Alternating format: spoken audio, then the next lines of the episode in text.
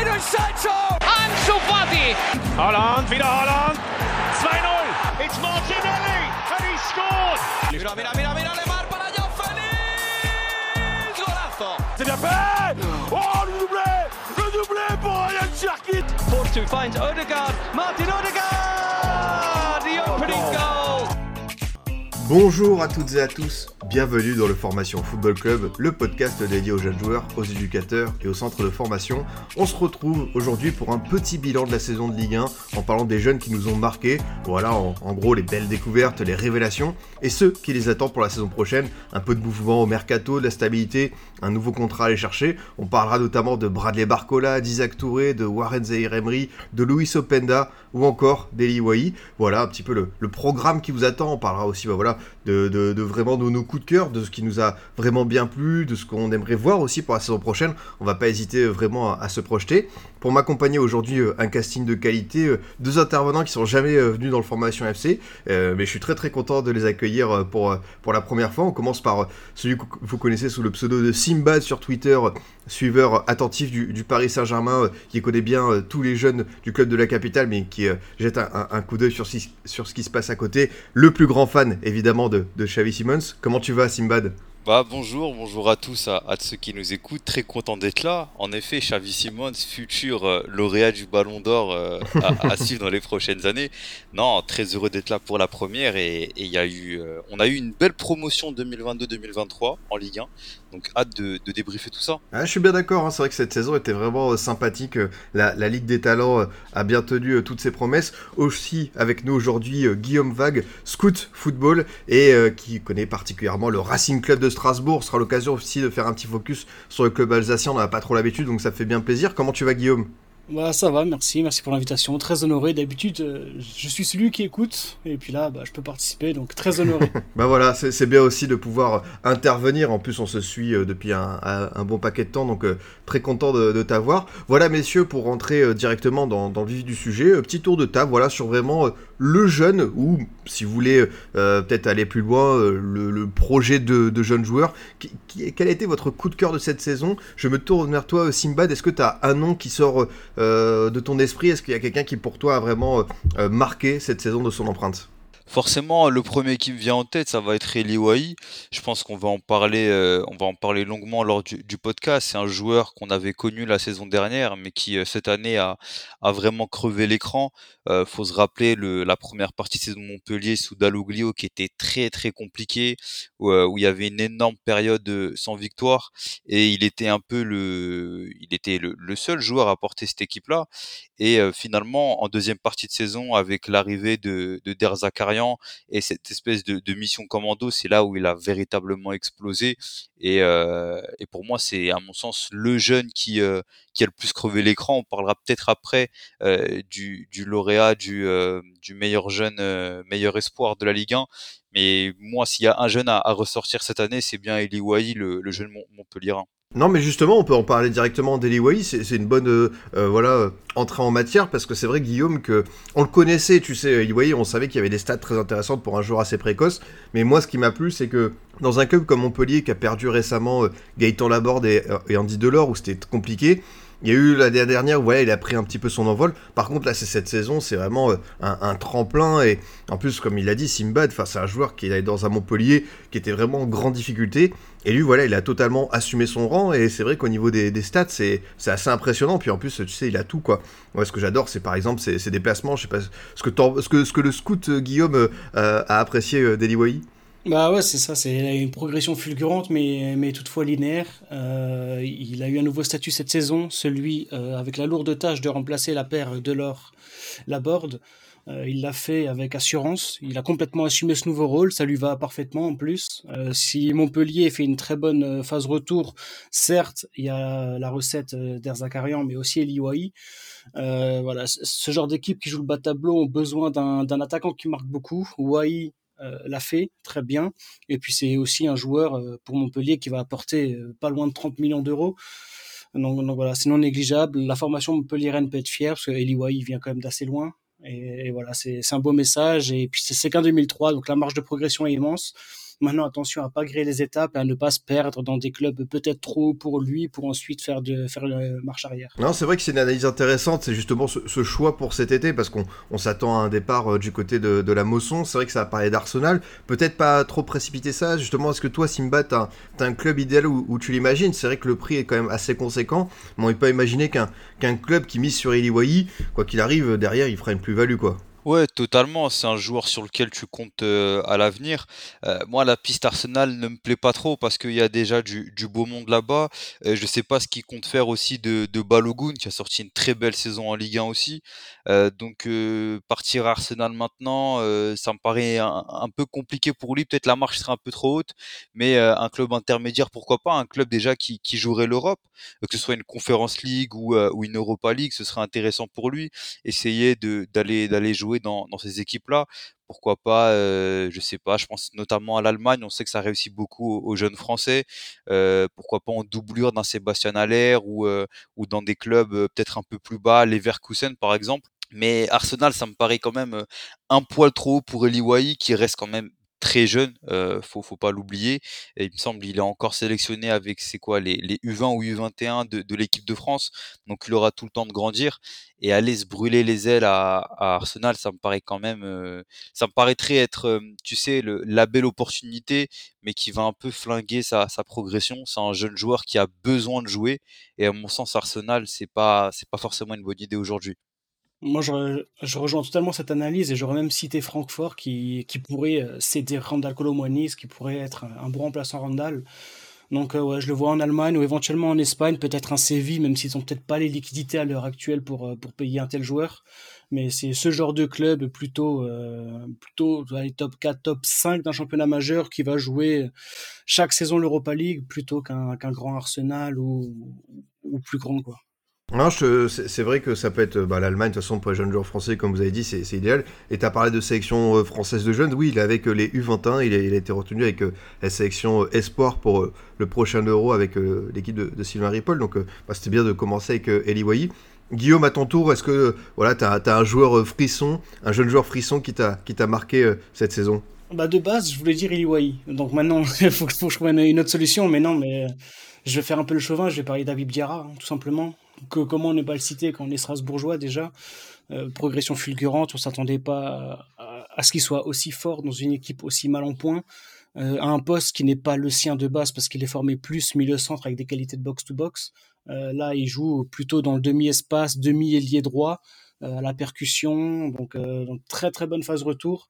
Il commence à marquer et à être décisif devant les buts, que ce soit par le but ou par la passe. Donc très intéressant, c'est en 2004, donc, à suivre euh, pour le futur. Et puis ce sera aussi une belle valeur marchande pour, euh, pour le Racing d'ici quelques années, si ce n'est pas déjà cet été, ce que je n'espère pas d'ailleurs. Mais, mais, voilà, pour moi, le joueur frisson, euh, de manière très chauvine, très, très chauvin, ce sera Habib. Ah bah écoute, moi, je, ne peux qu'être d'accord avec toi parce que dans une saison délicate pour le Racing, de toute façon, on a vu beaucoup de personnalité, de fraîcheur, que ce soit chez lui et chez euh, Ismaël Doucouré. Je pense que, je sais pas comment te le dire, mais dans un Racing peut-être un peu fatigué, avec euh, les, histoires de mercato, avec le changement de coach et tout, euh, évidemment, celui qui a crevé l'écran, c'est Habib Diallo, parce qu'il a mis sa, sa, vingtaine de buts et il a parfaitement te, tenu la baraque. Mais je trouve que, ouais, franchement, le, le, gros coup de cœur que j'ai moi aussi du côté du Racing, ce sont les jeunes. Je sais pas, toi, ce que tu as pensé, Simba, de, de ces deux-là, David Biara et d'Ismaël Doucouré. Mais honnêtement, euh, j'aimerais qu'ils partent pas dès cet été parce que ça parle déjà de ça. J'aimerais qu'ils fassent encore une saison en Ligue 1 avec le Racing pour euh, continuer à progresser. Mais honnêtement, ça fait partie de, de, des jeunes que j'ai beaucoup apprécié découvrir. Mais totalement. Et, moi, ce que j'aimais avec Habib Diarra, c'est que euh, a véritablement gagné sa place au fur et à mesure de la saison. Euh, il était plus ou moins remplaçant en, début d'année, euh, en début de saison, pardon, et au fur et à mesure des matchs et des semaines qui passaient, il a su montrer qu'il était euh, un élément important. Il a su aussi montrer qu'il pouvait être décisif à certains moments. Et quand tu joues le maintien, les joueurs qui t'apportent cette efficacité, ce côté décisif, sont ultra cruciaux. Et quand tu es un jeune joueur et que tu arrives dans une équipe qui était un peu en difficulté cette saison, ce qui est assez paradoxal vu, vu quand même la qualité de l'effectif. C'est pas, à mon sens, on n'est pas sur une équipe qui est complètement dénuée de talent. et surtout quand on voit la saison dernière, le, la très belle saison de Strasbourg. Donc non, deux, très beaux prospects. pour les deux, je les vois quand même continuer une saison plus pour voir si ce n'est pas un one shot parce qu'on parle quand même de jeunes joueurs qui ont fait, allez quoi, six très bons mois. Et à mon sens, avant de se projeter ailleurs, avant d'essayer de, viser peut-être ailleurs, c'est important de confirmer et, et de jouer peut-être le, quoi le, ventre mou de la, de Ligue 1 entre la la la huitième et la quoi 13 14e place je pense que ce serait un, bon objectif pour pour eux Puisqu'on parle du Racing Club de, Strasbourg, Guillaume, je me tourne vers toi comme tu connais très très bien ce club. J'avais prévu une question au programme sur évidemment cette volonté de Chelsea de racheter le club avec Marc Keller qui est qui est ouvert à la vente. Et bah, je voulais tout simplement avoir ton avis là-dessus et euh, à quel type d'avenir on peut s'attendre pour le Racing Club de Strasbourg? On sait que Chelsea, quand ils avaient des clubs partenaires, bah, à l'époque le Vitesse Arnhem, ils envoyaient une armée de joueurs en prêt. Est-ce que c'est la bonne formule? Parce que c'est vrai que euh, ça peut vite euh, tourner à la lessiveuse et peut-être qu'on prendra plus le temps de développer les, propres jeunes du Racing, de, peut-être une perte d'identité. Comment est-ce que toi tu te positionnes par rapport à ça et peut-être ce, rachat par Chelsea? Bah, De prime abord, je suis inquiet parce que comme tu vas dénoncer toutes les raisons de mon inquiétude. Déjà, c'est que Chelsea fait sa pire saison depuis, euh, depuis des décennies. Donc ça appelle pas à l'enthousiasme ni à l'optimisme. Ensuite, parce que, encore une fois, comme tu l'as dit, on, connaît les, prêts de Chelsea euh, au Vitesse Arnhem à d'autres clubs où c'était des prêts en pagaille avec des joueurs qui, euh, qui n'étaient pas concernés en plus par, par le projet du club dans lequel ils étaient envoyés. Mais aujourd'hui, c'est un peu tôt pour tirer sur la, sonnette d'alarme, on peut, mais c'est un peu tôt pour déjà tirer des conclusions. Euh, déjà, a priori, ce sera pas 100% du club, donc il ne sera pas seul décideur. Euh, il y aura un contre-pouvoir, ce qui est non négligeable. Euh, après, à, quoi s'attendre honnêtement à l'heure actuelle avec les infos qu'on a et qui changent d'ailleurs d'une source à l'autre, c'est très compliqué de se faire, de se projeter. Donc voilà, je, vais être plutôt dans la politique du wait and see ou du wait on Chelsea et, attendre un petit peu euh, avant de me prononcer. Mais pour l'instant, je suis pas très optimiste. Mais j'ai quand même confiance en Marc Keller qui ne va pas vouloir saboter tout le travail qu'il fait depuis 11 ans au club. Et il sait pertinemment que que l'identité strasbourgeoise et son public peut se retourner contre lui s'il fait n'importe quoi à la vente. Et je pense qu'il y aura quand même des, conditions, des clauses, euh, notamment dans, le partage des décisions, dans le partage du pouvoir, même si lui devra s'en retirer complètement pour prendre, ou en tout cas pour prendre le siège qu'il convoite, c'est-à-dire la Fédé. Merci pour, pour cet avis euh, très complet, surtout de nous parler un petit peu de, de ce contexte strasbourgeois. Simba, de toi, l'opportunité euh, Chelsea, rachat, t'en penses quoi concrètement? Moi, j'ai aussi un peu de retenue parce qu'il y a deux exemples qui me viennent en tête tout de suite. C'est Troyes et Lorient qui, euh, alors dans des cas un peu différents, on a Troyes qui s'est fait racheter par euh, le City Group il y a de ça quelques saisons. Et là, on voit l'état dans, lequel ils sont, où c'est véritablement devenu un, un club, euh, je sais pas comment on va appeler ça, un club tremplin de transition, un club de, un club satellite en quelque sorte, euh, qui a complètement été délaissé par euh, par le board le, board décisionnel. Et j'ai peur que ce soit plus ou moins la même chose du côté de Strasbourg, qu'on en fasse un club où on enverra certains joueurs en prêt. Dans la même mesure, on a aussi Lorient qui, là, dans un cas un peu plus différent, euh, Lorient est encore, il me semble, actionnaire majoritaire, mais c'est Bournemouth qui a racheté beaucoup de parts. Euh, ils ont perdu Ouattara à l'hiver. Euh, on parle de Lefebvre aussi qui serait sur le départ. T'es pas à l'abri de voir tes top joueurs partir très très très très tôt de ton club. Et au-delà de l'identité, où là, je, laisse Guillaume parler lui-même de, ça, euh, d'un point de vue sportif, il y a aussi des questions qui se posent sur euh, l'avenir à, court et moyen terme. Qu'est-ce que tu comptes faire de ce club-là? À quoi, à quoi le rachat? Est-ce que tu comptes développer le club ou te servir du club? Et ce serait ce serait dommage pardon que Strasbourg finisse un peu comme Troyes, c'est-à-dire un, club de, transition, alors qu'il euh, y a beaucoup mieux à faire à mon sens avec ce club, euh, ce club mythique euh, de France. Bah, c'est sûr que l'implication se pose déjà parce que a priori bah, Todd Bully a, a, sondé plusieurs clubs avant de penser à Strasbourg, donc déjà c'est pas un premier choix. Donc forcément, d'un point de vue supporter, ça fait tiquer. Euh, il avait pensé, je crois, il y avait Sochaux dans le lot, il y avait Lyon, et euh, je sais plus quel autre club, j'ai oublié le nom. Mais voilà, donc Strasbourg apparaît déjà comme un troisième ou quatrième choix en France. donc voilà, on se demande quelle, quelle implication il aura au club, mais j'ai l'impression qu'il y a quand même une espèce de prise de conscience de sa part parce qu'il se retire, euh, ou en tout cas il, il, délègue, il compte déléguer un peu plus à Chelsea pour ne plus prendre des décisions à 100%, et puis c'est tant mieux parce que c'est quelqu'un qui connaît pas le foot, il l'a prouvé d'ailleurs cette saison. Donc, voilà, à voir avec quel état d'esprit il arriverait à Strasbourg et surtout s'il dit se fait, parce que pour l'instant on n'est que dans les tractations et que dans des on-dit. donc à voir. Ça se trouve, il y aura bien un acheteur, mais ce sera rien à voir avec Chelsea, donc, à voir. Ah, c'est intéressant tout ça, et justement, je l'ai dit en introduction, Guillaume, c'est bien de t'avoir pour, euh, bah, pour évoquer euh, un petit peu Strasbourg et, sa formation. Est-ce que tu peux nous résumer un petit peu c'est quoi le projet actuel? C'est vrai qu'on a vu bah, des jeunes comme Abidiara euh, sortir du lot. Il y a aussi un petit peu de post-formation avec Ismaël Doucouré. Aujourd'hui, la formation Racing, ça, ressemble à quoi? Est-ce que voilà, il y a, y a, deux trois noms de, jeunes joueurs pour, pour l'avenir à, surveiller? Est-ce que par exemple Tom Sattel, ça fait vraiment partie toi de tes des, des joueurs que tu attends pour l'avenir? Alors, je vais déjà recontextualiser la situation de Strasbourg et du centre de formation, parce que Strasbourg a déposé le bilan, vous le savez bien, euh, il y a quelques années, et donc ce qui signifie aussi une perte du statut professionnel et du centre de formation. Donc, ça a mis des années, des années à retrouver l'agrément. Euh, on l'a retrouvé, il me semble, en 2017 ou 2018 seulement, donc le club était déjà de retour dans le paysage professionnel, et il fallait euh, beaucoup, beaucoup restructurer. Donc là, l'année 2004, c'est la première année à 100% estampillé RC Strasbourg. Pour le reste, c'était un peu euh, des, manques qui étaient comblés euh, à gauche, à droite. Euh, d'où viennent d'ailleurs des Fofana, des Simacan. Doucouré, c'est encore différent parce que c'est pas de la post-formation réellement. C'était pour l'équipe première déjà dans, la rotation et pas pour l'équipe réserve. Mais voilà, du coup, il y a eu un énorme travail de fait en amont pour restructurer le centre de formation. Aujourd'hui, on peut dire que bah, il y a des joueurs formés ou post-formés au club qui réussissent à l'étranger, Cassie est parti euh, en Bundesliga. Euh, Weisbeck a réussi à rebondir en, Ligue 2 à Sochaux alors qu'il n'était pas conservé dans un premier temps. Euh, bah, Youssouf Momo Simakan évidemment en, tête d'affiche. Et voilà, derrière ça pousse. les U17, ça fait 3-4 ans qu'ils sont installés dans le top 2 parce que bon, Lyon est très solide sur ses appuis malheureusement. D'ailleurs, pour la petite anecdote, les U17 cette saison ont glané plus de points que tous les premiers de groupe des U17 réunis. Euh, mais toutefois sans se qualifier au playoff. Donc, donc c'est un peu dommage à, ce niveau-là. Les 19 réussissent aussi de belles saisons. Cette saison, un petit peu moins, un peu plus en difficulté. Euh, ils ont terminé 8 euh, ou 9e en sortant au premier tour de Gambardella. Donc, petite déception ce point, sur ce point. Et voilà. Après, tu parlais de Tom Settel, qui est champion d'Europe avec les 2005 les ans dernières. Moi, c'est un profil que j'aime pas trop. Parce que c'est un ailier qu'on voit en fait un peu dans un peu toutes les équipes, je trouve, euh, très irrégulier, capable de tirer son équipe vers le haut comme vers le bas. Donc je trouve ça dommage. Quand, il est dans un jour sans, il est vraiment dans un jour sans, et quand il est dans un très bon jour, c'est l'inverse. Il est capable de, faire un énorme match.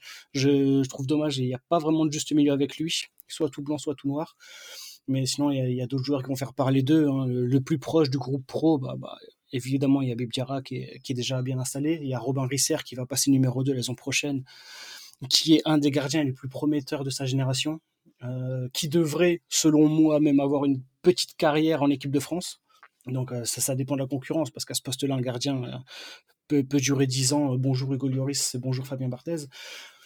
Et sinon, oui, ça, pousse un peu à tous les étages. Il y, a, des centraux des 2006 qui sont très talentueux. Il y a, il y a Zoumana Diallo, qui est aussi un Strasbourgeois, qui est très talentueux, qui a marqué quasiment 20 buts en U19 nationaux, qui est un 2005 et qui joue maintenant avec la réserve.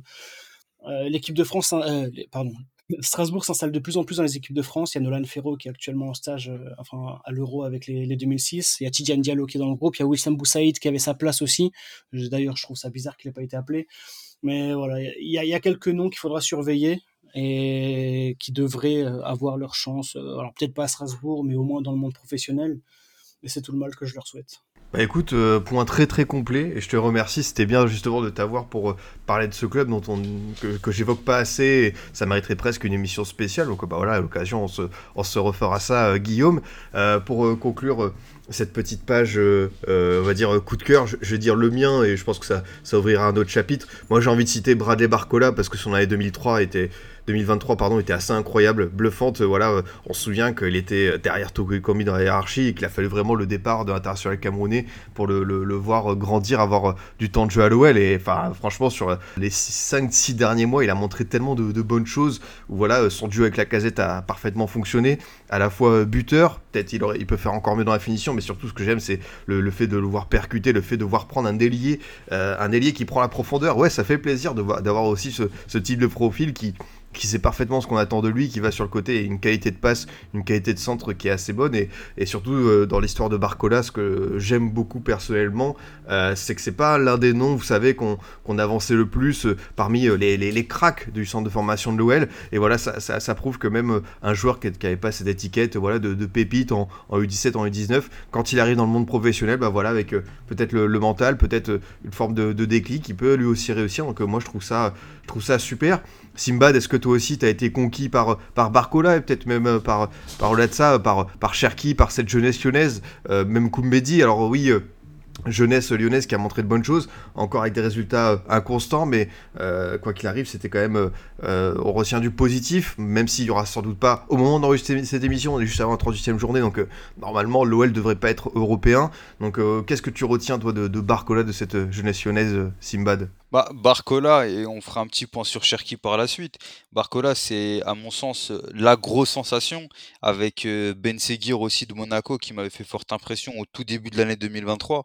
Mais, Barcola, dans, sa manière d'apporter quelque chose de neuf à Lyon, parce que Lyon, on dénotait souvent le, le manque de percussion, le manque de vivacité, un espèce d'uniformisme dans la manière d'attaquer à Lyon. Lui, il a apporté cette espèce de fougue et de folie qu'on n'avait plus, euh, qu'on n'avait plus à Lyon. Et c'est important de retrouver cette espèce de, comment dire, de vivacité, de simplicité. Et là où Barcola a su briller, c'est que au-delà de ses, de ses stats, parce que les stats régissent beaucoup de choses, mais que même s'il n'avait pas marqué et fait autant de passes décisives, sa, simple présence sur le terrain apporte du danger. Et là où tout passait par Alexandre Lacazette qui sort une saison monstrueuse, le fait d'avoir à ses côtés un Barcola qui t'apporte aussi ce danger-là, qui t'apporte cette, cette, ce gap technique, et ben ça change tout. Ça change tout. Et on parle d'un joueur aujourd'hui qui a 20 ans, si, si je dis pas de bêtises. L'avenir, comme j'aime à dire, s'annonce radieux euh, du côté de Lyon, parce que certes, la saison, on pourra en parler plus tard, n'est pas forcément glorieuse du côté du Rhône, mais tu as quand même beaucoup de satisfaction. On, parle, on parlera aussi de Mohamed El Arouche, euh, qui est un énorme prospect à son poste, Ryan Cherki, euh, Koumbedi, euh, même Le Penant, qui personnellement, je trouve qu'il a beaucoup de qualités à exploiter par la suite. Et, euh, et Barcola, euh, c'est peut-être le symbole avec Cherki le plus fort de cette jeunesse lyonnaise, cette jeunesse insouciante qui pourra peut-être marquer le renouveau de Lyon avec le passage de flambeau de, de Monsieur Jean-Michel Aulas qu'on salue après l'énorme travail qu'il a fait. Bah peut-être que cette transition là, ce, changement d'air, on rentre dans cette nouvelle décennie, bah peut-être qu'il sera symbolisé par des joueurs comme Cherki et Barcola. En tout cas, c'est tout le mal qu'on peut leur souhaiter vu l'immense talent et qualité qu'ils ont. Euh, tu as eu la génération dorée, Tolisso, Cherki, euh, euh, Lacazette euh, Umtiti aussi. Et là, tu peux peut-être avoir une, une, génération du même acabit. Euh, J'ai oublié de, de nommer Loukeba aussi derrière. Forcément, ça fait plaisir, ça fait plaisir parce que euh, de, de, jeunes joueurs comme ça qui en plus pourront porter le, le maillot de l'équipe de France à l'avenir, euh, ça démontre aussi que la France a un énorme vivier de, de talent encore plus, euh, encore plus à Lyon. Totalement, totalement, je ne peux que rejoindre ton avis. Guillaume, euh, peut-être euh, un petit focus sur, Ryan Cherky, qui a vu son temps de jeu augmenter significativement, surtout sur la seconde partie de saison, qui voilà, a peut-être encore une forme d'inconstance, mais honnêtement, on, on, le voit sur pas mal de matchs, il euh, y, a, y, a, une forme de, de, créativité, de talent pur. Enfin, l'action qui symbolise ça, c'est cette fameuse roulette où il ne réussit pas à terminer euh, dans la surface de réparation, mais on, on voit que Rad Cherki est quand même sur la bonne voie. Je vais peut-être surprendre du monde, mais je suis pas un grand grand fan de, de Cherki. Ouais, t'as le droit. Hein. euh, je, je, comprends tous les louanges qui, qui lui sont attribuées, mais euh, j'ai peut-être un peu d'impatience aussi sur ce joueur qui a été propulsé très vite, très haut. Donc on a toujours fondé énormément d'espoir. Il a un peu du mal à les confirmer. Donc cette saison, il a eu plus de temps de jeu, il a pu un peu plus s'exprimer. Maintenant, je tombe peut-être aussi sur des mauvais matchs parce que je regarde pas 100% des matchs lyonnais, mais j'ai vu quelques matchs de lui qui m'ont dérangé, euh, surtout dans l'état d'esprit. Je pense que c'est là son plus gros axe de progression parce que balle au pied, voilà, il, fait ce qu'il veut avec le ballon, c'est un magicien. Quand c'est dans ses pieds, sur le pied gauche, tout ça, ça y a aucun souci, je le reconnais. Mais j'ai un peu plus de mal dans, l'état d'esprit où je le sens parfois peut-être euh, soit trop sûr de lui, soit pas assez concerné. Donc voilà, j'attends peut-être un peu plus d'implication à ce niveau-là de, de, sa part, mais euh, sinon oui, j'ai j'ai hâte de, de, le revoir la saison prochaine pour voir s'il si il franchit ce palier ou s'il continue peut-être à éventuellement stagner ou, euh, ou à l'inverse, ce que je ne pense pas complètement lâcher mentalement. Mais ça, c'est une hypothèse, je n'y pense pas. Après, il y a le facteur clé, euh, Laurent Blanc, il en parlait lui-même euh, très récemment, où la relation avec Laurent Blanc a beaucoup aidé Ryan Cherky.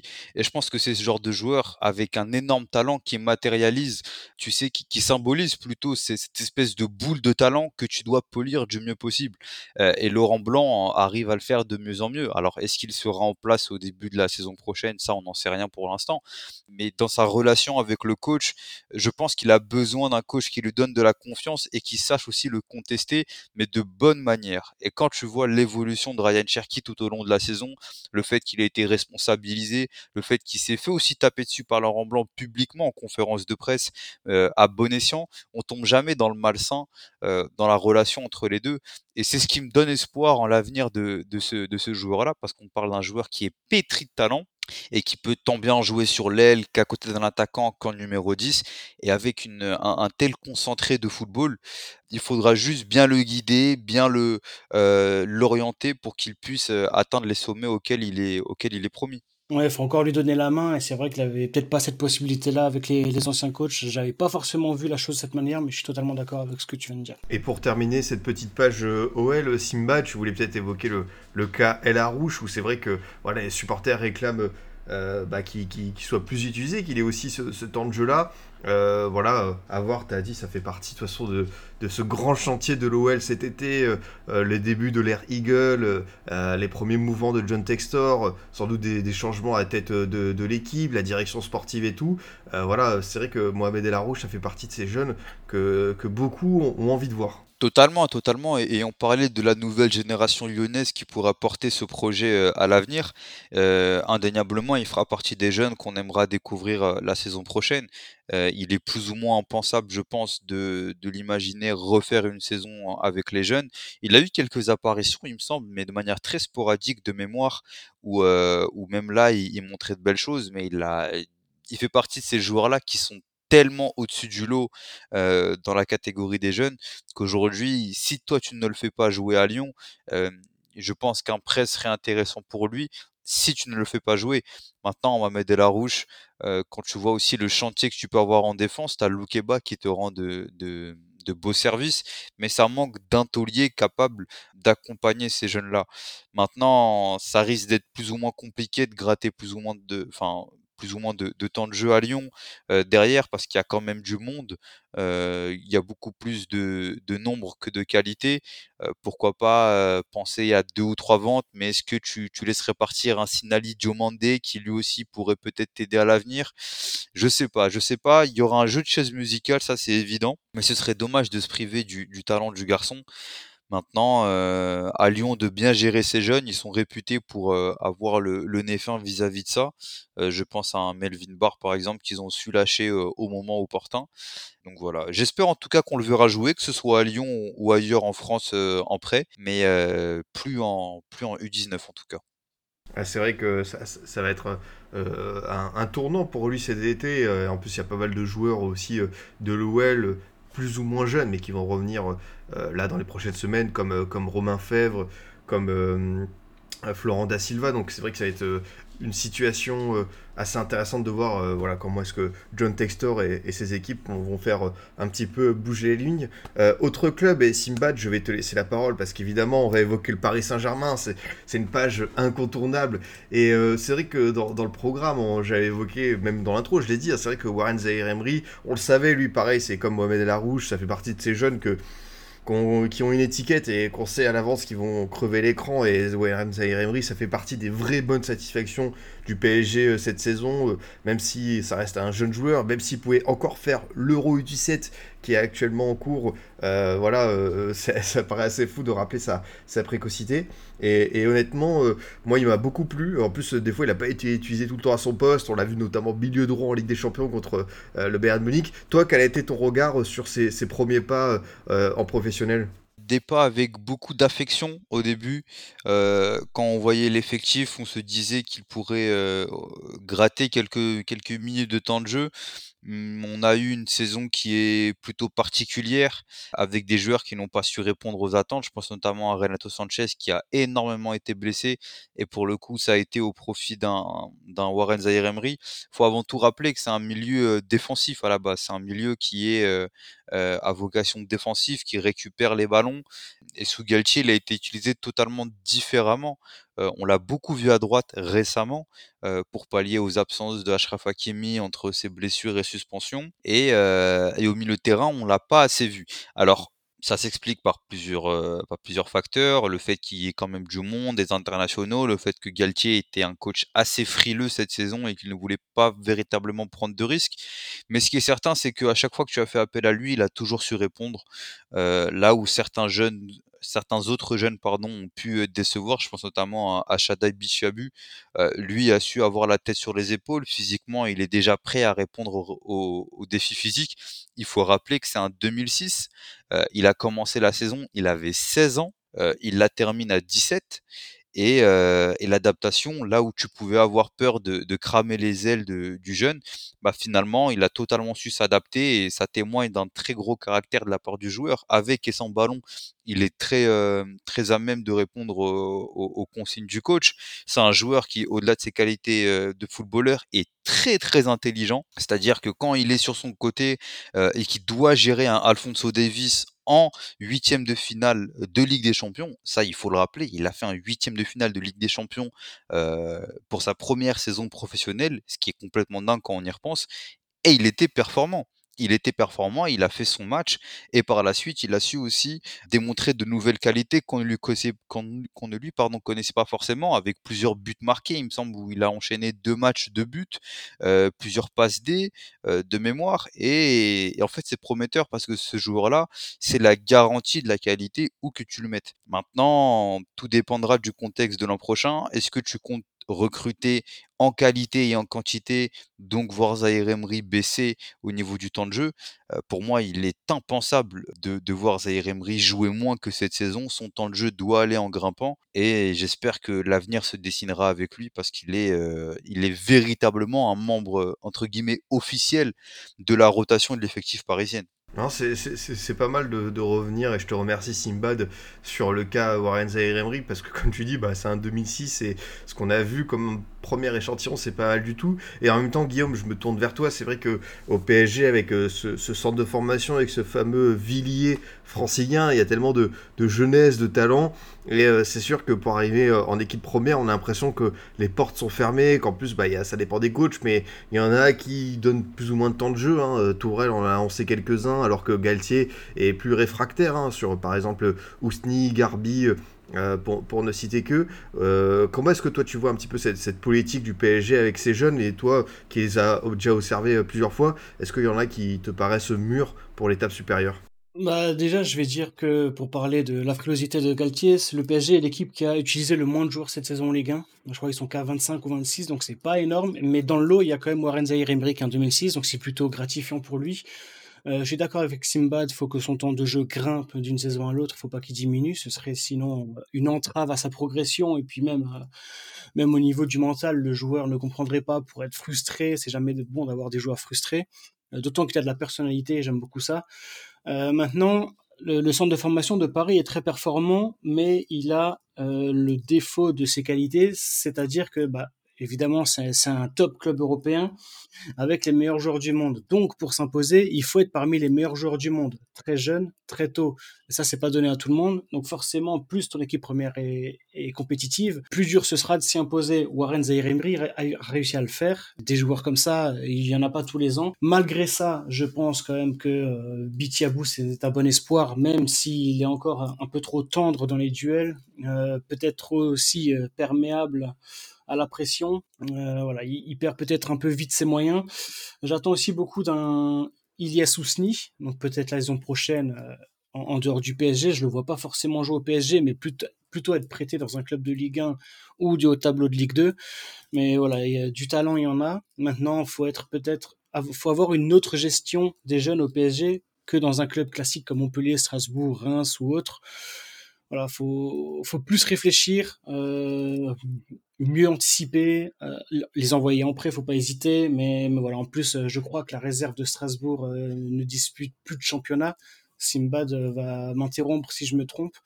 Donc, ce qui veut dire que tu passes des U19 directement au senior, ou alors tu as des matchs amicaux entre temps, et il vaut mieux quand même avoir des matchs compétitifs dans des clubs de Ligue 2, parce que les jeunes du PSG ont le niveau très tôt de jouer au moins en Ligue 2. Donc voilà, faut peut-être un peu plus se pencher là-dessus plutôt que prêter des paredes qui vont rien apporter au final à la formation et, et au terrain de, l'équipe première. Oui, totalement. Quand tu parlais de. Alors, c'était... Nous, on avait une équipe en CFA, euh, qui... Euh, nationale, pardon. Je sais plus si c'est national ou CFA, où, euh, où les jeunes qui étaient un peu dans le niveau intermédiaire, euh, quand tu passais des U19 à l'équipe pro, tu avais cette équipe-là, mais qui a été liquidée. Euh, du coup, la, la marche est assez haute et tu as plusieurs joueurs qui euh, se sont un peu brûlés les ailes. mais depuis quelques années, tu arrives à sortir un nombre conséquent de joueurs. J'ai un, tableau sous les yeux et je vais vous donner les chiffres. Alors depuis 2008, c'est la troisième saison où les jeunes sont le, moins utilisés. C'est-à-dire que si on prend le, temps de jeu par minute des joueurs formés au club par le PSG, la saison 22-23 est la troisième avec le chiffre le plus bas. Les deux premières sont 2013-2014 et 2014-2015, où les deux seuls jeunes qui étaient véritablement utilisés étaient Presnel Kimpembe et Adrien Rabiot. Là, en 2022-2023, on est à 6,8% euh, de minutes jouées pour euh, des jeunes formés au club, mais dans ces 6,8%, il faut prendre en compte le euh, Kimpembe. Kimpembe qui a beaucoup joué, et donc le chiffre est un peu biaisé. Si on enlève Kimpembe, nous sommes sur la saison où les jeunes ont le moins joué euh, sous QSI, ce qui est absolument démentiel. Et pour le coup, c'est paradoxal parce que tu as des titulaires qui n'apportent pas satisfaction. Et dans l'autre temps, euh, tes jeunes, tu n'arrives pas à les incorporer. Alors tu les incorpores non pas par choix, mais par nécessité. Quand à l'approche de, l'hiver et au sortir de la Coupe du Monde, tu as un, chantier défensif qui est complètement décimé, tu es obligé de faire appel à un Shadai Bichabu et tu vois qu'il ne, ne te le rend pas de la meilleure façon possible parce que techniquement, il n'est pas encore rodé, euh, il est encore un peu à, à la traîne, ce qui est paradoxal vu l'énorme gabarit qu'il a. Et ça me rappelle que l'an dernier, il me semble, c'était face à Leipzig en, euh, en demi-finale de, de Youth League. Il est directement impliqué sur, euh, bah, sur le but éliminatoire en, en demi-finale de, de, de Youth League parce qu'il fait une erreur de passe. Et cette fameuse erreur de passe, on l'a vu peut-être une bonne demi-douzaine de fois cette saison. Et, et ce, ce type de joueur-là qui, euh, sur le papier, démontre beaucoup de qualité et de précocité, ne sont pas mis dans les meilleures conditions pour grandir. Et dans ce cas-là, moi, ce que je préconise, c'est un système un peu à la Real, à la Real Madrid, c'est-à-dire que tes jeunes, tu les envoies tout de suite en prêt, tout de suite en prêt. Et si le prêt aboutit, tu les vends avec une clause de rachat. C'est-à-dire que le joueur, dans tous les cas, il est valorisé parce qu'il a du temps de jeu à un club à sa mesure. Et dès que le joueur arrive à, se développer, soit tu as fait un bénéfice sur un joueur qui t'a coûté 0 euros sans compter les frais de formation sous-jacents, soit tu l'incorpores à ton effectif grâce au temps de jeu qu'il a eu. Malheureusement, au PSG, on a quand même beaucoup de temps de retard. Tu vois, les seuls joueurs à qui on a ce système de clauses, etc. Je peux penser à un Ayman Kari qui a été euh, euh, prêté à, Lorient, si je dis pas de bêtises. Euh, il est le lauréat du Titi d'Or, donc c'est un, un, titre qui honorifique du meilleur espoir du Paris Saint-Germain.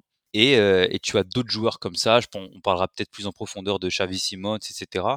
Mais euh, les jeunes du PSG, c'est un peu compliqué. Il y a les jurisprudences Christopher Nkunku, Kingsley Coman, Moussa Diaby, euh, qui laissent un peu en travers de la gorge de certains jeunes de se dire, bah peut-être que si je pars tôt, j'aurai une carrière similaire à la leur. certains réussissent, d'autres non. Et il faut trouver le bon équilibre. Il faut travailler en main jointe. Mais, euh, mais quand tu vois qu'un, tu parles tout à l'heure de Ousni, moi, Ousni, c'est un joueur que j'adore, qui est exceptionnel. On l'a vu notamment face à l'OM lors euh, des playoffs euh, du championnat U19. Euh, pour moi, je n'arrive pas à l'imaginer s'imposer au Paris Saint-Germain parce que, euh, encore plus quand tu es attaquant, vu l'immense concurrence qu'il y a devant, ça paraît compliqué pour un jeune de son âge de venir grappiller du temps de jeu ici et là. Donc, euh, donc voilà, c'est un immense euh, imbroglio qu'il faudra résoudre et ou du moins simplifier, avoir un, schéma clair parce qu'aujourd'hui, tu as des jeunes que tu brades. Je pense à un Fadiga que tu as laissé partir pour 0 euros du côté de la Grèce. Euh, tu des jeunes euh, qui sont du côté du KES Eupen, il y en a deux dont j'ai oublié les noms. Euh, tu as des joueurs qui sont en prêt un, peu partout, des joueurs qui ont complètement disparu aussi. Euh, je pense à, à, Zagadou par exemple qu'on a connu euh, de la formation parisienne. Mais bon voilà, grosso modo, c'est un énorme projet qu'il va falloir travailler parce qu'on il me semble l'un des seuls gros clubs européens qui joue la Ligue des Champions à avoir un centre de, de formation aussi qualitatif et c'est dommage de ne pas réussir à, à, le valoriser, surtout quand on connaît les problèmes pour recruter euh, du côté de, du Paris Saint-Germain. C'est intéressant ce que, ce que dit Simbad. Enfin, il, a, il a dit beaucoup, beaucoup de, de, contenu et, et d'arguments. Euh, Guillaume, c'est euh, pour ces jeunes du PSG, il y en a beaucoup qui ont besoin tu sais, de, cette, de cette étape avant de vraiment devenir des joueurs de calibre international. Et c'est vrai que Nkunku et Diaby, même si on a vu des bonnes choses à Paris, si c'était les jeunes joueurs, ils ont totalement pris leur envol en Allemagne et euh, on sait qu'au PSG ça aurait été difficile même s'ils n'auraient plus de temps de jeu il faut peut-être ce déclic et je sais pas comment est-ce qu'ils peuvent faire est-ce qu'ils doivent mettre en place des systèmes de, de je sais pas comment est-ce qu'ils peuvent opérer ça mais c'est vrai que pour le PSG on est toujours un petit peu à la, croisée des chemins euh, quand, on parle des jeunes joueurs oui, non, après, je ne sais pas non plus quel système euh, employer. Maintenant, il me semble qu'Ayman Kari, c'est un prêt de deux ans. Donc, ça peut être une piste. Il y a la clause de rachat qui peut être une piste. Mmh, ouais, après, bah, franchement, je sais même pas s'il y a, s'il y a une solution miracle. Hein. C'est, c'est malheureusement le problème ou l'inconvénient quand tu as une équipe ultra compétitive parmi les meilleurs d'Europe. Bah, forcément, pour sortir des jeunes et pour les utiliser chez toi, les façonner chez toi à 100%, bah, c'est beaucoup plus compliqué. Et c'est pour ça que malheureusement, le PSG souffre d'une image un peu moquée et à tort, selon moi, de jeunes qui explosent à l'étranger. C'est juste que euh, bah, dans l'état dans l'état des choses et à l'instant T, ce joueur-là n'avait pas la place dans l'effectif. Et puis après, bah, faut quand même euh, lui trouver du temps de jeu pour qu'il puisse progresser pour, euh, et trouver, trouver un plan pour qu'il puisse être épanoui aussi. Et malheureusement, la solution la plus simple et la plus facile, la plus évidente, c'est de quitter le PSG.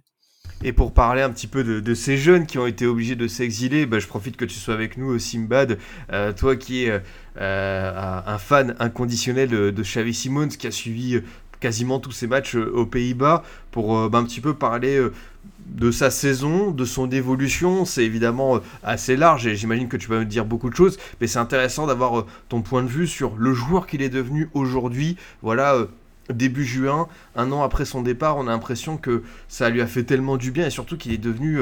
Enfin euh, voilà, on, on, parlait de lui comme un jeune avec du potentiel, mais là c'est ce qu'il a fait en termes de but, de passif, de, de performance, de découverte même de la sélection euh, néerlandaise. C'est assez fou quoi. Totalement, on est passé du tout au tout, on est passé d'un extrême à l'autre concernant Xavi Simons. Euh, alors, faut savoir que les conditions de son départ au PSG étaient assez floues. Il était en fin de contrat euh, l'été dernier et tout le monde s'attendait à ce qu'il prolonge et qu'il parte euh, en prêt dans la foulée du côté d'Eindhoven, ce qui n'a pas du tout été le cas.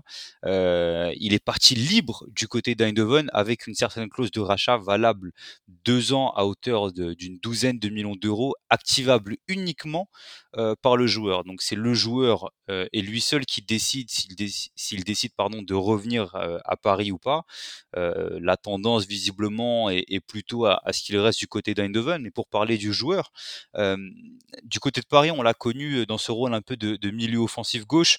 et quand il arrive à Eindhoven, il est absolument pas destiné à être un titulaire en force on le, voyait plutôt être comme un, remplaçant, joueur de rotation à qui on donnerait des, minutes, parce que euh, il y avait un effectif qui était établi avec des joueurs qui étaient performants.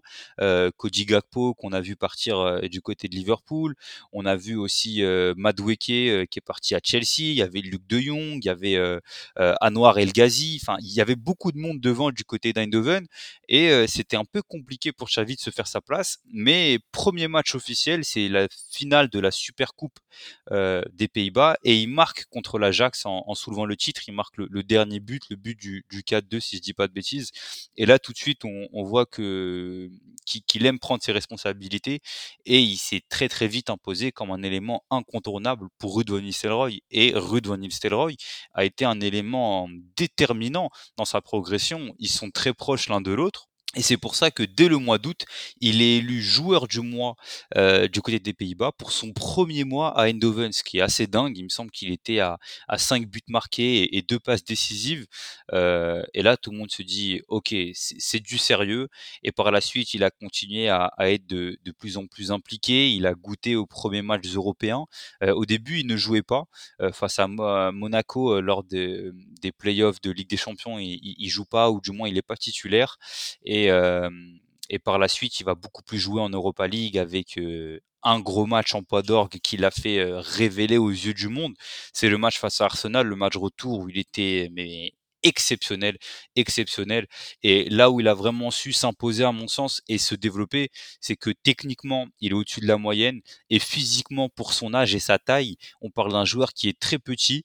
Il fait 1m67, 68, euh, mais qui est hyper hyper solide physiquement. Euh, à aucun moment il ne refuse le duel. C'est un joueur qui me semble fait partie du, top 5, top 10% des joueurs avec le plus de duels remportés du côté des Pays-Bas. Euh, c'est un joueur qui a une belle pointe de vitesse. On l'a vu face à la France il y a de cela quelques mois où il a réussi à, faire euh, jeu égal avec Kingsley Coman sur un sprint de, de 40 mètres. Donc c'est un joueur qui, qui physiquement est prêt. C'est un athlète euh, fini, en tout cas fini. Euh, on n'est plus sur un jeune joueur. Et, et, là où il a su véritablement se démarquer, c'est dans son apport statistique. Euh, être décisif autant de fois face à l'Ajax, il a été décisif, il me semble, cinq fois en, en quatre matchs, en quatre matchs pardon contre l'Ajax Amsterdam, décisif contre le Feyenoord qui finit champion, décisif contre la Z Alkmaar en, offrant la qualification et la place euh, et la place de vice-champion avec un doublé face à la Z Alkmaar, dont un sublime but à la 98e minute, euh, un but en solo mais, mais splendide. Et, euh, et, pour un milieu offensif, euh, il joue soit milieu offensif, donc dans un 4-2-3-1 en étant le numéro 10, soit en étant euh, le, le, milieu offensif gauche. Et quand Luc de Jong s'était blessé euh, au niveau de l'automne, il a aussi joué faux numéro 9. Bon, c'est un peu plus épisodique, mais c'est un joueur qui est assez polyvalent. Et, euh, il conclut son année avec une, une participation pardon, à la Coupe du Monde, euh, chose totalement inespérée pour lui au, début de la saison. Il est appelé régulièrement avec les Pays-Bas. Il a encore été appelé pour le stage du mois de juin. Il finit meilleur buteur euh, du championnat néerlandais. Il a pulvérisé des records de précocité, euh, des records datant de Eriksen, de Ronaldo Nazario, de comment il s'appelle, Ariane Robben, etc., etc. On est vraiment sur un joueur qui est qui, part sur des bases énormes. Et, donc voilà, véritablement un succès sa saison. Euh, il a été élu deux fois joueur du mois, une fois talent du mois. C'est le joueur avec le plus de titres d'homme du match aux Pays-Bas. Euh, bon, je vais pas vous faire un listing de, de tout ce qu'il a remporté, mais sinon top joueur. Et aussi dernier point, et je vais conclure là-dessus, c'est que à l'hiver, Ruud Nistelrooy perd coup sur coup et Cody Gakpo et Noni qui sont deux cadors de l'équipe euh, sur le point de vue offensif et tout repose plus ou moins d'un point de vue de la création sur les épaules de Xavi Simons. Et il a parfaitement tenu son rôle en, étant encore plus décisif dans les gros matchs, euh, en Europa League notamment euh, face à Séville lors du match retour complètement dingue où ça se joue à une décision arbitrale de voir Séville euh, se faire éliminer. Donc, euh, voilà, énorme saison pour Xavi Simons et on lui souhaite bien de la réussite pour l'avenir. Bah écoute, euh, c'était un point super complet. Merci beaucoup euh, Simba des, du loot qu'on qu reparlera. Peut-être pourquoi pas se faire un petit, euh, un petit spécial Xavi Simon. Ça pourrait être super intéressant évidemment. Je te convierai parce que dès, que je vois des matchs du, PSV ou quoi, je sais que tu es là-dessus, je sais que tu analyses, je sais que tu partages les buts, donc tu es à fond. Et, honnêtement, c'est bien de, suivre comme ça l'évolution d'un joueur. On verra jusqu'où ça, ça, le mènera. Pour parler de toute autre chose, Guillaume, maintenant, je voulais qu'on évoque aussi euh, l'avenir de, des, clubs du Nord, parce qu'il va se passer beaucoup de choses à Lens avec la Ligue des Champions, euh, mais aussi euh, le LOSC avec le départ de Jonathan David. Voilà, on parle beaucoup de la succession du, buteur canadien. Toi, le, scout que tu es, est-ce qu'il y a, y a un profil que tu dis, lui, c'est le remplaçant idéal? Tu sais, on parle pas mal de, de Gift Orban, de la Gantoise, de Victor Boniface, de l'Union Saint-Gilloise. On parle même de Folarin Balogun, qu'on connaît bien en Ligue 1 à Reims, qui va revenir à Arsenal, mais qui aura peut-être pas encore du temps de jeu. Est-ce que toi, il y a un buteur idéal que, que tu aimerais recommander au LOSC Bah, t'as ces trois que je voulais dire, c'est des Ah noms bah, qui, sont parfait. sortis, euh, qui sont sortis dans la presse, mais je suis d'accord avec les profils. Et puis ça respecte une espèce de mini tradition lilloise de trouver des, des attaquants en Belgique et puis de, de les faire exploser derrière. Puis pour les revendre, c'est le cas avec Osimhen déjà. Euh, Il y a un point commun avec euh, Gift Orban, euh, bah, avec les, trois d'ailleurs, Gift Orban, Balogun et Boniface, c'est qu'ils ont aussi des origines nigérianes, comme Osimhen. Donc ouais, il y a, une espèce de passation de pouvoir naturelle à travers ces profils et qui font que ça peut être des, vraies solutions. Et sinon, on peut regarder un peu plus bas en Ligue 2 avec un certain Georges Mikotadze. Mais, mais voilà, pour, pour moi, c'est un de ces quatre attaquants-là qui, qui remplacera Jonathan David. Non, non, franchement, c'est vrai que ça peut être un, euh, enfin, ça va être un petit feuilleton, mais comme tu le dis, euh, euh, Guillaume, il y, a- vraiment cette tradition, mais c'est assez fou, quoi. Nicolas Pepe part, il y a Léao aussi qui est là, Léao part, on le remplace par Osimhen, Osimhen s'en va au bout d'une petite année, et c'est Jonathan David qui arrive. Maintenant, on va sans doute avoir un, un buteur comme ça. C'est vrai qu'il y a ce savoir-faire. En même temps, voilà, ils vont les chercher à chaque fois, tu sais, en dépensant un petit peu d'argent quand même. hein. C'est pas des joueurs qui arrivent gratuitement. Tu mets, voilà, on va dire euh, 10-15 millions d'euros sur la table, mais tu peux être sûr qu'il y aura très très vite une plus-value, quoi. Non, c'est là où ils sont forts. hein. Ils ciblent les, bons profils au bon moment. Euh, ils les achètent ni trop tôt ni trop tard à un prix raisonnable et que Lille peut se permettre. Alors c'est pas donné, hein. c'est pas un club de, milieu de tableau de Ligue 1 qui peut se permettre un pari à 15 millions. Mais, voilà, il y a un savoir-faire à Lille. Euh, je pense aussi que ça motive les attaquants à signer à Lille quand tu vois ces exemples-là. Euh, tu prends vraiment Lille comme un tremplin, Euh, comme as dit, Léao qui a signé ensuite euh, à l'AC Milan, euh, qui est champion d'Italie au Napoli. Et là, Jonathan David qui partira aussi euh, dans, un très bon club et qui, pourra, qui pourra aussi euh, gagner des titres. Donc voilà, au bout d'un moment, euh, la gloire appelle la gloire et quand, il y a des succès comme ça, tu as envie de le reproduire, tu as envie d'identifier et ça, c'est beaucoup plus facile aussi pour, pour attirer des joueurs et tu un argument de poids, c'est tout simplement ton passif. Ah, c'est clair, c'est clair que c'est euh, une très très bonne chose. Voilà, euh, Simbad, j'ai commencé à dire qu'on avait parlé un petit peu de club du Nord et forcément il y a le RC Lens qui va aller en Ligue des Champions et déjà un petit mot sur Loïs Openda parce que ça faisait partie des joueurs qu'on surveillait. Il a eu ce petit trou d'air, voilà, tu sais, au, au cœur de l'hiver, il y a eu ses 9 matchs consécutifs sans jouer. Euh, il est passé sur le banc et même en sortant du banc, il a réussi à mettre un triplé. Mais quoi qu'il arrive, on se dit que Loïs Openda qui fait cette première saison comme ça, en ayant eu ce- cette petite forme d'irrégularité, euh, si euh, l'an prochain tout est réglé au niveau des automatismes, il peut aller nous chercher, pourquoi pas une petite saison à, à 25-30 buts, évidemment sous réserve qui reste. Totalement, et tu parles de réserve qui reste. Moi, je, souhaite euh, ardemment que qu'Openda reste euh, du côté de la Ligue 1. Euh, honnêtement, je m'attendais pas à ce qu'il soit euh, aussi performant. D'un coup, dès la première saison, on l'a connu et du côté des Pays-Bas euh, et du côté de, la Belgique, de championnat que je suis euh, avec attention. Et honnêtement, de ce qu'on voyait euh, du côté du Vitesse Arnhem, euh, ça promettait déjà de belles choses. Ça promettait de belles choses. C'est un joueur qui démontrait beaucoup de qualité, dans ses qualités d'appel, de mobilité avec ballon. C'est un joueur qui va très vite, même avec la balle dans les pieds. Un joueur qui réfléchit très bien, qui sait utiliser son pied droit comme son pied gauche. C'est ces profils un peu, euh, un peu, un peu hybrides, un peu tout terrain, qui savent à peu près tout faire, euh, qui n'ont pas euh, un point particulier d'excellence, mais euh, qui savent marquer d'à peu près n'importe quelle position. Et quand on voit ce qu'Openda a réalisé pour sa première saison, malgré son trou d'air, hem, pour moi, c'est d'autant plus fort. D'autant plus fort que après un trou d'air aussi conséquent, qu'il réussisse à rebondir et à finir la saison en beauté, heu, ça correspond aussi à la courbe de Lens qui a eu un un un gros grosse période de moins bien, hem, avec, il me semble, une seule victoire, en 6 matchs ou ou 5 matchs et non, Openda, j'espère de tout cœur qu'il reste, parce que, heu, il fait partie de ces joyaux de la Ligue 1. J'avais tweeté sur, la promotion des attaquants, heu, 2022-2023. Depuis, il me semble, la saison, heu, 2016-2017, on n'a jamais eu une promotion d'attaquants aussi prolifique en Ligue 1. Heu, on a un nombre d'attaquants qui ont passé la barre des 15 buts complètement affolant. Ben Yedder, Habib Diallo dont on parlait tout à l'heure, Lionel Messi, Mbappé, Lacazette, Openda, Jonathan David, et cetera, et cetera.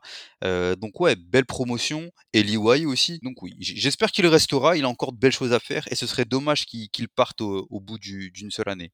C'est vrai, tu as, raison de parler de cette euh, richesse et en plus euh, beaucoup de profils euh, variés en Ligue 1. Pour continuer sur le RC Lens, Guillaume, ça parle pas mal d'Aïdou Seydou pour venir renforcer l'arrière-garde. c'est vrai que le défenseur clermontois, qu'on avait déjà vu faire de bonnes choses cette saison, a encore plus confirmé sa stature. C'est pas le plus grand des défenseurs, mais c'est un profil, honnêtement, dans la défense à 3 de Francaise, euh, dans, à Bollard, euh, j'ai envie de le voir personnellement. Je suis pas supporter du Racing, mais pour moi, le, profil match tellement avec euh, les 100 et or. Bah, pour être vraiment à 100% honnête, j'ai pas entendu parler de cette rumeur, mais c'est le nom que j'ai écrit sur, mon, sur ma préparation pour Lens. Donc, donc je suis assez surpris que, que tu en parles. Donc ouais, effectivement, c'est un profil qui irait parfaitement à Lens. Euh, c'est un défenseur central euh, technique, euh, doué dans la relance. Donc certes, il est petit, mais il compense déjà par son jump parce qu'il saute très haut. Il a un bon, un bon timing de saut aussi. Donc cette lacune-là, il la compense vite. Et puis, puis voilà, au, duel, que ce soit dans les airs ou, au sol, il est présent.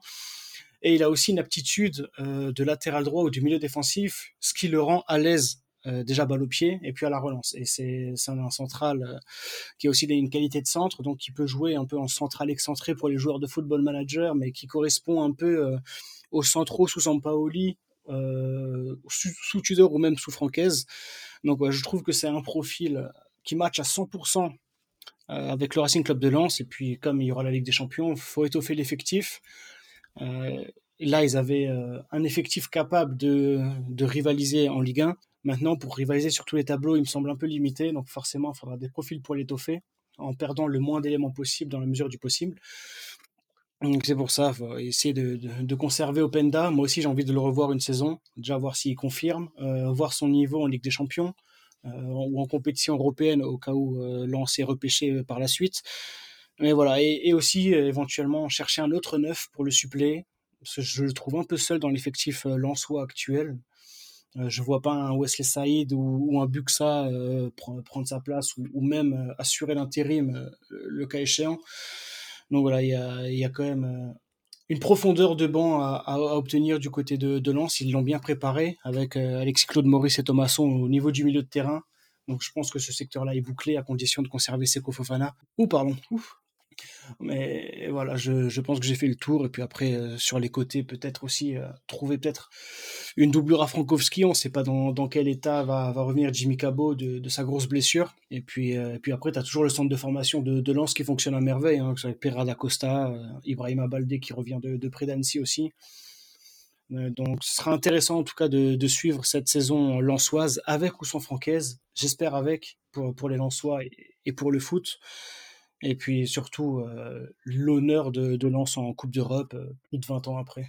Merci pour, euh, pour tes précisions à ce sujet-là et un petit mot évidemment sur la, la gestion des jeunes du côté de, du Racing Club de Lens. Bon, on est quasiment à une heure d'émission, messieurs. On avait prévu encore pas mal de thèmes, donc Bon voilà, c'est pas pour... Euh, euh, j'espère que certains supporters m'en voudront pas si je squeeze certains des sujets, parce qu'évidemment j'aurais aimé faire un tour complet, j'étais un peu trop ambitieux, mais voilà, on va essayer quand même de terminer en disant quelques mots sur des jeunes qui m'ont bien plu, et euh, même un projet globalement, en parlant du, Stade Rennais, Simbad, parce que voilà, normalement, normalement, hein, Bruno Genesio devrait continuer sa mission en Bretagne. Est-ce que pour toi c'est le bon choix justement pour continuer? On sait qu'il y a une jeunesse rennaise à la fois dans, on va dire, les, les joueurs qu'ils achètent, tu sais, avec du potentiel comme Kalimondo, comme, comme Dooku. Euh, et, dans un autre sens, c'est vrai que c'est un centre de formation qui est, qui est devenu qui très très reconnu, très coté. On l'a encore vu avec euh, Désiré euh, Doué, avec Hugo Choukou cette saison notamment. Est-ce que pour toi, Genesio, c'est la bonne personne pour poursuivre à la tête du Stade Rennais?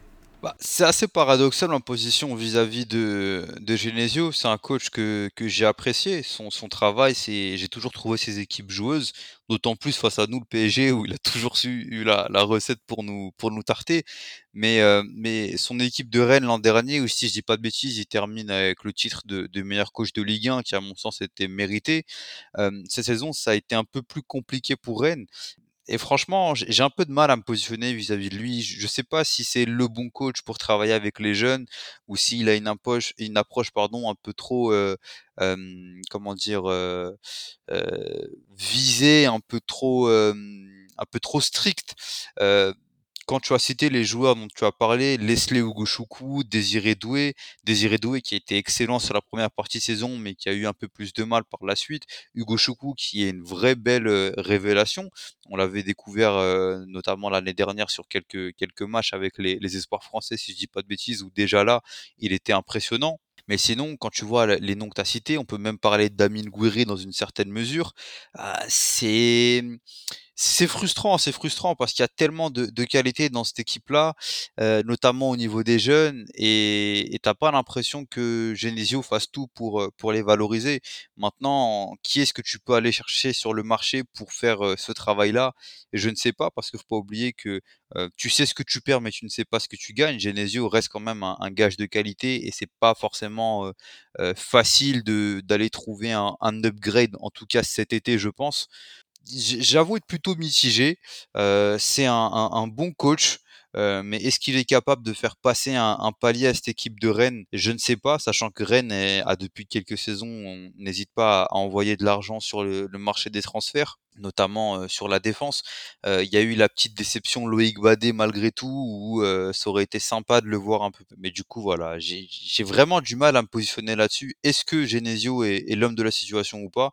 Ce qui est certain en tout cas, c'est qu'il y a de la qualité qui est indéniable et, j'espère qu'elle sera mise en valeur l'an prochain et que Désiré Doué, qui nous a fait rêver avec ses, très beaux buts en première partie de saison, on saura retrouver de, la confiance, du temps de jeu et de l'efficacité. Ah, t'as bien, as bien résumé ça, c'est vrai que on, a vu le Stade Rennais sortir tellement de bons jeunes et surtout aller chercher des profils super intéressants sur le mercato qu'on a envie de voir euh, ce club peut-être passer euh, à l'étape supérieure, se rapprocher encore un peu plus euh, de, l'élite, vraiment du, premier wagon du football français. Donc on, suivra ça évidemment attentivement. Je voulais qu'on parle pour, pour terminer, Guillaume, de deux joueurs qui étaient à la JOCR sur cette seconde partie de saison. C'est Isaac Touré et, et Massengo, Anouane Massengo, qui ont fait vraiment de bonnes choses avec, euh, la. Euh, Isaac Touré qui va retourner euh, à l'Olympique de Marseille, qui était prêté dans le club de Lyon, et Massengo qui était prêté par Bristol mais qui est en fin de contrat. petit mot sur leur avenir, parce que c'est vrai qu'Isaac Touré a fait un, un prêt vraiment convaincant avec le club bourguignon. Est-ce que tu penses qu'il est prêt pour pour l'OM, est-ce qu'il faut encore une saison, on va dire, d'adaptation dans un autre, en prêt dans un autre club de Ligue 1 avant de vraiment postuler en tant que titulaire? Et pour Massengo, bah, j'ai l'impression que c'est une bonne pioche pour pas mal de clubs. Ouais, j'ai plus, j'ai été impressionné par euh, Massengo que je vois euh, beaucoup plus loin que qu'Isaac Touré. Euh, déjà, c'est un milieu assez complet. Il, est déjà pisté par, par d'autres clubs de première ligue, donc à voir s'il va préférer rester en Angleterre pour euh, en guise de revanche un peu et essayer de s'imposer cette fois-ci là où il n'a pas forcément réussi à le faire, ou s'il va je dirais raison garder en disant que bon voilà son niveau de jeu là c'est en France qu'il a fait ses gammes c'est peut-être là qu'il doit continuer à se perfectionner et, surtout à performer. Donc euh, le choix, le bon choix, on le sait qu'une fois qu'il est fait. De toute façon, on ne sait pas avant. On a beau émettre des hypothèses, euh, il n'y a, pas de vérité. La vérité, elle vient après. Euh, mais j'aimerais bien le revoir en Ligue 1 en tout cas, dans un club bah, déjà avec un peu plus d'enjeux, milieu de tableau ou 5 6e place de Ligue 1, je pense qu'il pourrait faire ses gammes. Euh, en première ligue, j'ai un peu peur, étant donné, étant donné son passif. Maintenant, si c'est un club qui vient d'être promu, pourquoi pas? En termes de temps de jeu, en tout cas. Hein. Après, euh, après voilà. il aura tout le temps de, se montrer. Le plus important pour lui, de toute façon, c'est de jouer, se montrer. Et puis après, euh, sa, carrière décollera. Isaac Touré, j'ai un peu plus de mal. C'est plus ce qu'on appelle un profil, donc c'est un grand défenseur central gaucher. j'étais pas convaincu au Havre. Déjà, j'étais très surpris de sa signature à l'OM.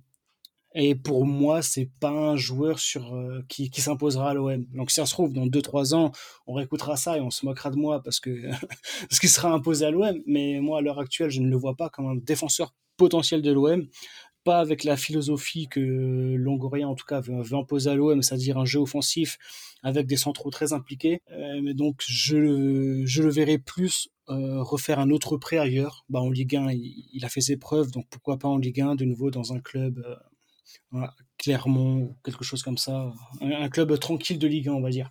Ah, bah, ça peut être une bonne piste de réflexion et voilà bah t'as as des avis tranchés ça fait aussi plaisir dans cette émission de se prononcer voilà de se de se bouiller. Donc bah voilà c'était intéressant de t'écouter Guillaume à ce sujet là pour terminer l'émission tout simplement messieurs petit coup de, projecteur pour pour la suivante. Et voilà Guillaume si tu veux démarrer qui selon toi voilà va être peut-être la, la, petite révélation le, le petit frisson dans dans cette saison 2023-2024 un nom, c'est compliqué. Euh, bah, il y a Ousni, on, a déjà traité son cas, donc euh, je vais pas forcément le redire. Mais sinon, je suis un, un, peu plus partagé sur deux autres noms, donc je vais dire les deux. Euh, il y a Malamine Efekele, l'attaquant de Monaco, que j'aime beaucoup. Donc c'est un profil que j'aime beaucoup. En plus, il me fait penser plus ou moins à Mbappé dans, certains gestes. Donc attention, je dis pas qu'il a son niveau, ni son talent, ni son potentiel. Et surtout, celui en qui je mise le plus d'espoir, je dirais que c'est Valentin Atangana, le milieu de Reims qui a commencé un peu à se montrer en Ligue 1 et je pense qu'il va continuer à, gagner du temps de jeu et à s'imposer dans, dans notre jeu et moi. Bah ouais, absolument. Est vainqueur de la Gambardella avec euh, cette jeune génération monégasque très sympathique. On n'a pas eu le temps de parler de l'AS Monaco, mais évidemment, euh, voilà, euh, un petit peu se projeter pour la suite parce qu'on a vu des bonnes choses comme Ben Seguir, mais beaucoup aussi de, négatifs, de déceptions et peut-être voilà un peu repenser le projet. C'est vrai que cette jeunesse monégasque, elle peut leur apporter. Ce, nouveau souffle. de ton côté, Simbad, est-ce qu'il y a un jeune joueur qui pour toi va être une attraction la saison prochaine? Alors ça va aussi être un, monégasque pour moi, c'est Elias Benseguir, euh, qu'on a découvert en, deuxième partie de saison. Il est arrivé comme un boulet de canon. Euh, ce match face à OCR où il t'envoie ce, magnifique doublé et ensuite euh, ça a été satisfaction sur, satisfaction. il fait partie des cinq nominés au trophée UNFP du meilleur espoir. Un match mais énorme, énorme face à Marseille et face au PSG, tout ça dans, dans, la, même, dans la même quinzaine. Euh, j'ai bon espoir pour lui. Il est aussi décisif, il me semble, en, Europa League face à Leverkusen, le match euh, où justement il, joue en Allemagne. Euh, j'ai beaucoup d'espoir pour lui. C'est un, on parle d'un très jeune joueur, c'est un 2005, seulement 18 ans. Il démontre beaucoup de personnalité, de personnalité pardon et de qualité. Et tu parlais un peu de, de ce Monaco qui qui est, décevant, bah peut-être que lui sera l'attraction la saison prochaine. En tout cas, j'espère qu'il aura beaucoup plus de temps de jeu parce que c'est un jeune qui est, qui est pétri de talent. Bah écoute, très bien. C'est vrai que c'est c'est vraiment euh, des profils euh, bien sympathiques euh, et, on va suivre ça pour la suite. J'ai terminé avec le mien, je vais dire Amir Richardson, que, Reims a recruté l'été dernier et qui a fait une très très belle saison avec, avec Le Havre, qui a été dans l'équipe type des trophées UNFP. Et moi je suis persuadé qu'il est totalement profil compatible Ligue 1 avec le stade de Reims. Donc bien joué à eux d'avoir récupéré l'international Espoir U20 qui vraiment a, un profil un peu, un peu nonchalant, un peu élancé au milieu de terrain, qui est assez rare, mais qui pour moi va pouvoir faire de belles choses en Ligue 1. En tout cas, merci beaucoup, messieurs, pour euh, ce, bilan formation FC euh, des jeunes cette saison en Ligue 1. Euh, Guillaume, quelle est un petit peu ton, ton actualité Qu'est-ce que que tu fais Où est-ce qu'on peut te découvrir? Voilà, je sais que tu as ton site internet, que tu es actif sur Twitter. Est-ce que tu peux nous parler un petit peu de, de, toi? Ouais, bah t'as tout dit. Hein. Je suis surtout actif sur Twitter. J'ai lancé mon site internet que j'actualise Allez, à tout casser une fois par mois. Euh, c'est vraiment quand j'ai le temps et quand j'ai les idées pour. Actuellement, je recherche un club à intégrer pour une cellule de recrutement. Et puis, et puis voilà, je suis toujours, euh, toujours ouvert à l'échange. Surtout quand ça parle de, de, de footballeurs de demain ou, qu'on connaît un peu moins, un peu plus loin des, un peu hors radar. C'est dur de se faire euh, son auto-promo, mais, mais je pense que j'ai dit l'essentiel. Bah écoute, euh, merci à toi, voilà, allez suivre euh, Guillaume Vague sur Twitter, c'est un, scout euh, très très sympathique. de ton côté, Simbad, voilà, pareil, au niveau de ton, ton actualité, actif, actif pareil sur Twitter, pas mal de, de trades notamment Ouais, actif sur Twitter, arrobase simbadboy avec un i. Oui, beaucoup de threads, pas mal de, de choses en tête pour l'avenir, notamment la rentrée, quelques, quelques émissions à prévoir, des trucs sympas. Donc, voilà, on parle du Paris Saint-Germain et beaucoup d'autres trucs. Donc, donc oui, toujours un plaisir de parler football, que ce soit le mainstream ou les championnats un peu plus exotiques. Bah voilà, c'est parfait, très beau résumé. En tout cas, merci beaucoup messieurs de m'avoir accompagné pendant plus d'une heure. C'était super sympa de faire ce petit tour d'horizon de, cette saison de Ligue 1 qui a été encore riche au niveau des, jeunes joueurs et, et des talents. C'était super sympa. Merci pour l'invitation, c'était un plaisir et puis euh, hâte d'être euh, d'être là de nouveau pour parler d'autres choses et puis euh, c'était super cool. Euh, plaisir partagé et puis à bientôt sur les réseaux. Bah voilà, merci. Merci à tous les deux, c'était fort sympathique. De mon côté, chers auditeurs, je vous dis à bientôt pour un autre numéro. Vous pouvez toujours nous écouter sur Deezer, Spotify, SoundCloud, iTunes et Google Podcast. Si cette émission vous a plu et si vous voulez nous soutenir, n'hésitez pas à nous mettre un commentaire et 5 étoiles sur un podcast. Ça me fera très plaisir. À très vite pour une nouvelle émission du Formation Football Club.